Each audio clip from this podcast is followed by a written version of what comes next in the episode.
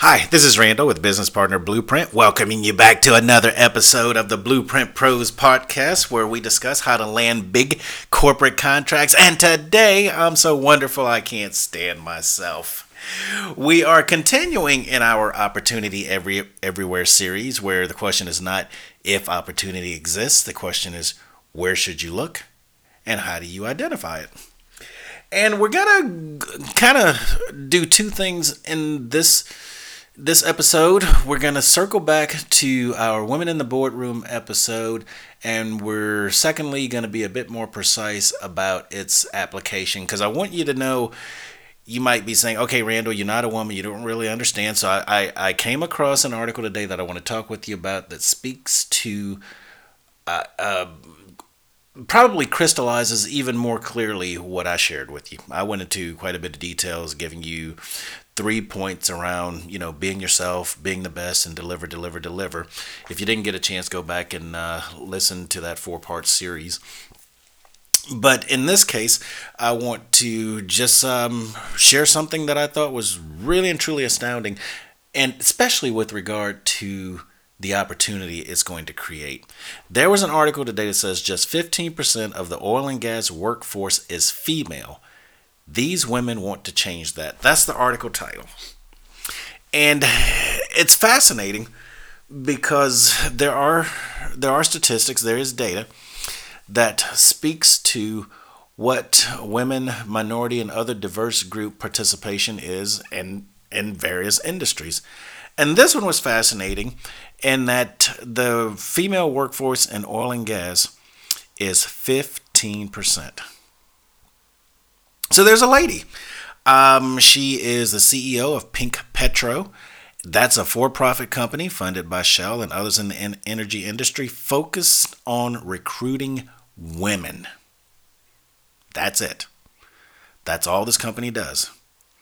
And she tells a story about how someone was shocked that she was in that business and that motivated her to actually go forward and create something that specifically looked for women to participate in this industry at a greater rate because, as she says, the salaries are higher and the opportunities are really great.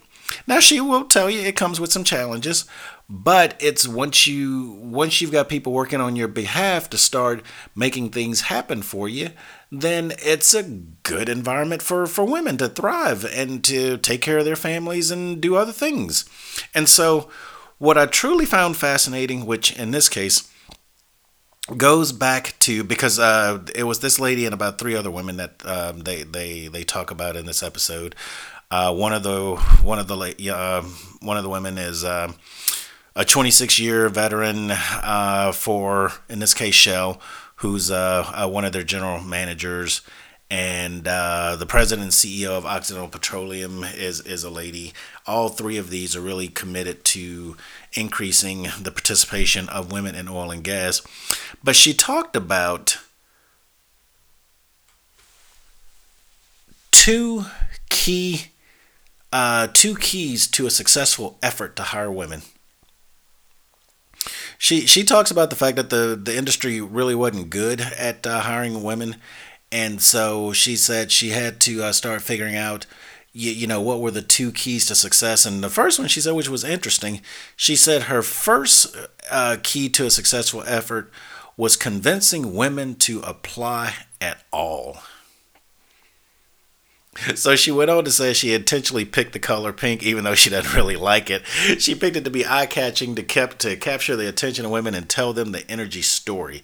She said it's a story that nobody really uh, uh understands, and she says uh, that. Um, she's flown the world and she's seen things she never would have seen just just being in oil and gas. And then she goes on to say the second issue is that once women are hired, advancement can be tough. The biggest barrier women face in the industry is visibility and access to what opportunities exist. And that's where I want to bring this home. Yeah, I hate to sound like a broken record, but you've heard me say time and time again is that uh, I would say probably 30 years ago, 70% of the reason why diverse owned small businesses didn't get opportunities with the big boys was because of racism. And I would tell you 30 years later in 2018, 2019, 2020, 30% of the reason uh, you're not getting opportunities is because you're diverse. I'm, I'm not silly enough to believe that all the isms uh, are gone. As long as you have people, we're to have isms, you know, racism, sexism, uh, we're gonna have the is racist, sexist, misogynist, uh, homophobist, uh, Islamophobist. You know, take your pick. We're gonna have the isms and the is as long as we have people. I don't know that there's enough generations for that to die off. The the issue though is in in my mind at this point if people out there are doing it like the ladies referenced in this article then that means it can be done. And if you want to believe that, well, you, you know, there's a handful of people, but nobody else is getting in, then you're limiting yourself. You're putting a, a limitation, a roadblock on yourself, artificial, that you no longer need to put there. So the challenge now isn't has the the the the, the door been opened for you to go do this the issue now is exactly what she said in the second point. The biggest barrier women face in the industry is visibility and access to what opportunities exist. And if you recall, I've said time and time again about the secret handshake. There is a secret handshake, and the people that know it aren't telling you. okay? And that's my role here. That's what I'm doing. I'm telling you about the secret handshake. I'm telling you about the opportunities. I'm telling you the requirements that you need. Be yourself, be the best, and deliver the specific things you have to do uh, to make sure that those opportunities continue to come your way. This entire opportunity series has been uh, to help you develop the skill set to start seeing where are the priorities for the big boys? And we've we've covered a whole host of market segments and customer types and company types and industries and the various things that go on within them so that you can start looking at this and going, okay, wow. A, you know, I've always known my company could help, but I didn't know exactly that we could help in this many different ways. Yes, you can. Okay. And then secondly, uh, we've kind of talked about how you take that and uh, uh, construct it or put it together in a way that uh, demonstrates to a big company that you're ready to play. And then the third thing, if you recall from just the last episode alone, we talked about having your business partner blueprint where it's clear that you are ready to go to market and that you can deliver, deliver, deliver. I can't really say this too many other different ways. The only thing I can do at this point is challenge you to go, know, what, what, what, why aren't you making it happen? Now, th- this one is specifically focused around women. So, for the guys that are listening in, I apologize. There's something you can learn from this because uh, the the issue with a number of companies, specifically, probably all companies, and clearly diverse companies, is this issue around um, visibility and access to what opportunities exist. And there's always opportunities and access, visibility and access. That's a business survival skill. That that's a business success skill. You've got to know how to do that. I don't care what business you you and you've got to understand how to increase the visibility of your brand and you have to figure out how to get access to the opportunities. That may be handed to you on a silver platter, but probably not. But, you know, that's why either you as the the business owner or your business development people, that's what you pay them to do. Okay? Uh, that's what your marketing per, uh, marketing department, uh, or if you're, you're you're partnering with a firm that does your marketing, your marketing effort, your marketing strategy. That's what you're paying them to do, and you should be able to realize a good return on that investment.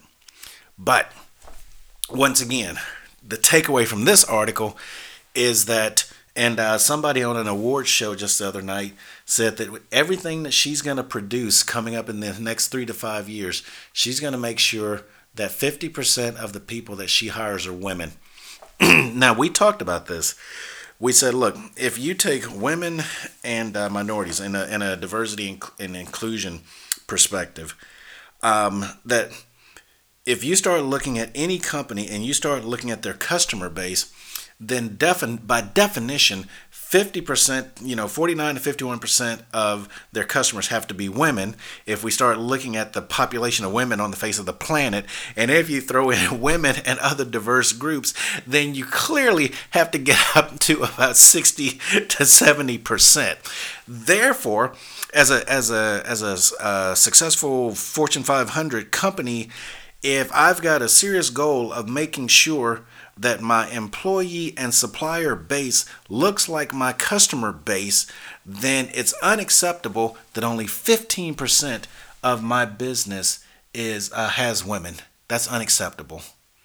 And now that it's no longer tolerable and now that I'm enlightened, or vice versa. Now that I'm enlightened and B, it's no longer it's no longer tolerable, it's no longer going to be uh, tolerated.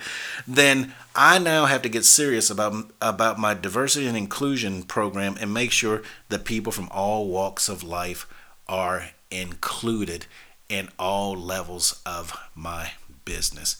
People, we've reached an inflection point and we're on the front end of a really good global economy. So your time really and truly is right now. Um, this one was kind of just a, a bookmark that I wanted to put out there for you to talk about the sense of urgency around getting this done, but nothing's going to be handed to you. Uh, talk about the work that you have to do within your business to prepare to really and truly capitalize on all these opportunities today and tomorrow, here and now, and here and going forward. All right. So there you have it for that one.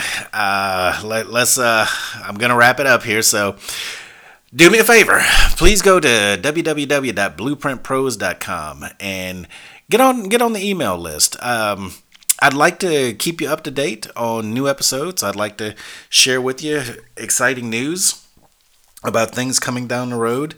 And if you get a chance, I put a new feature on the site. Leave me a message. Let me know what you thought about this episode and I'd love to get your feedback, your your top takeaways, and um, yeah, I might actually feature your comment on an, uh, in an upcoming episode. So by all means, please uh, please let me know what you think, and definitely share this podcast with your business colleagues and friends.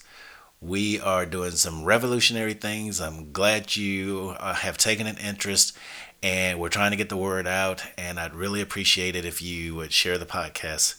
This is Randall signing off for today. See you on the other side. Take care. Bye.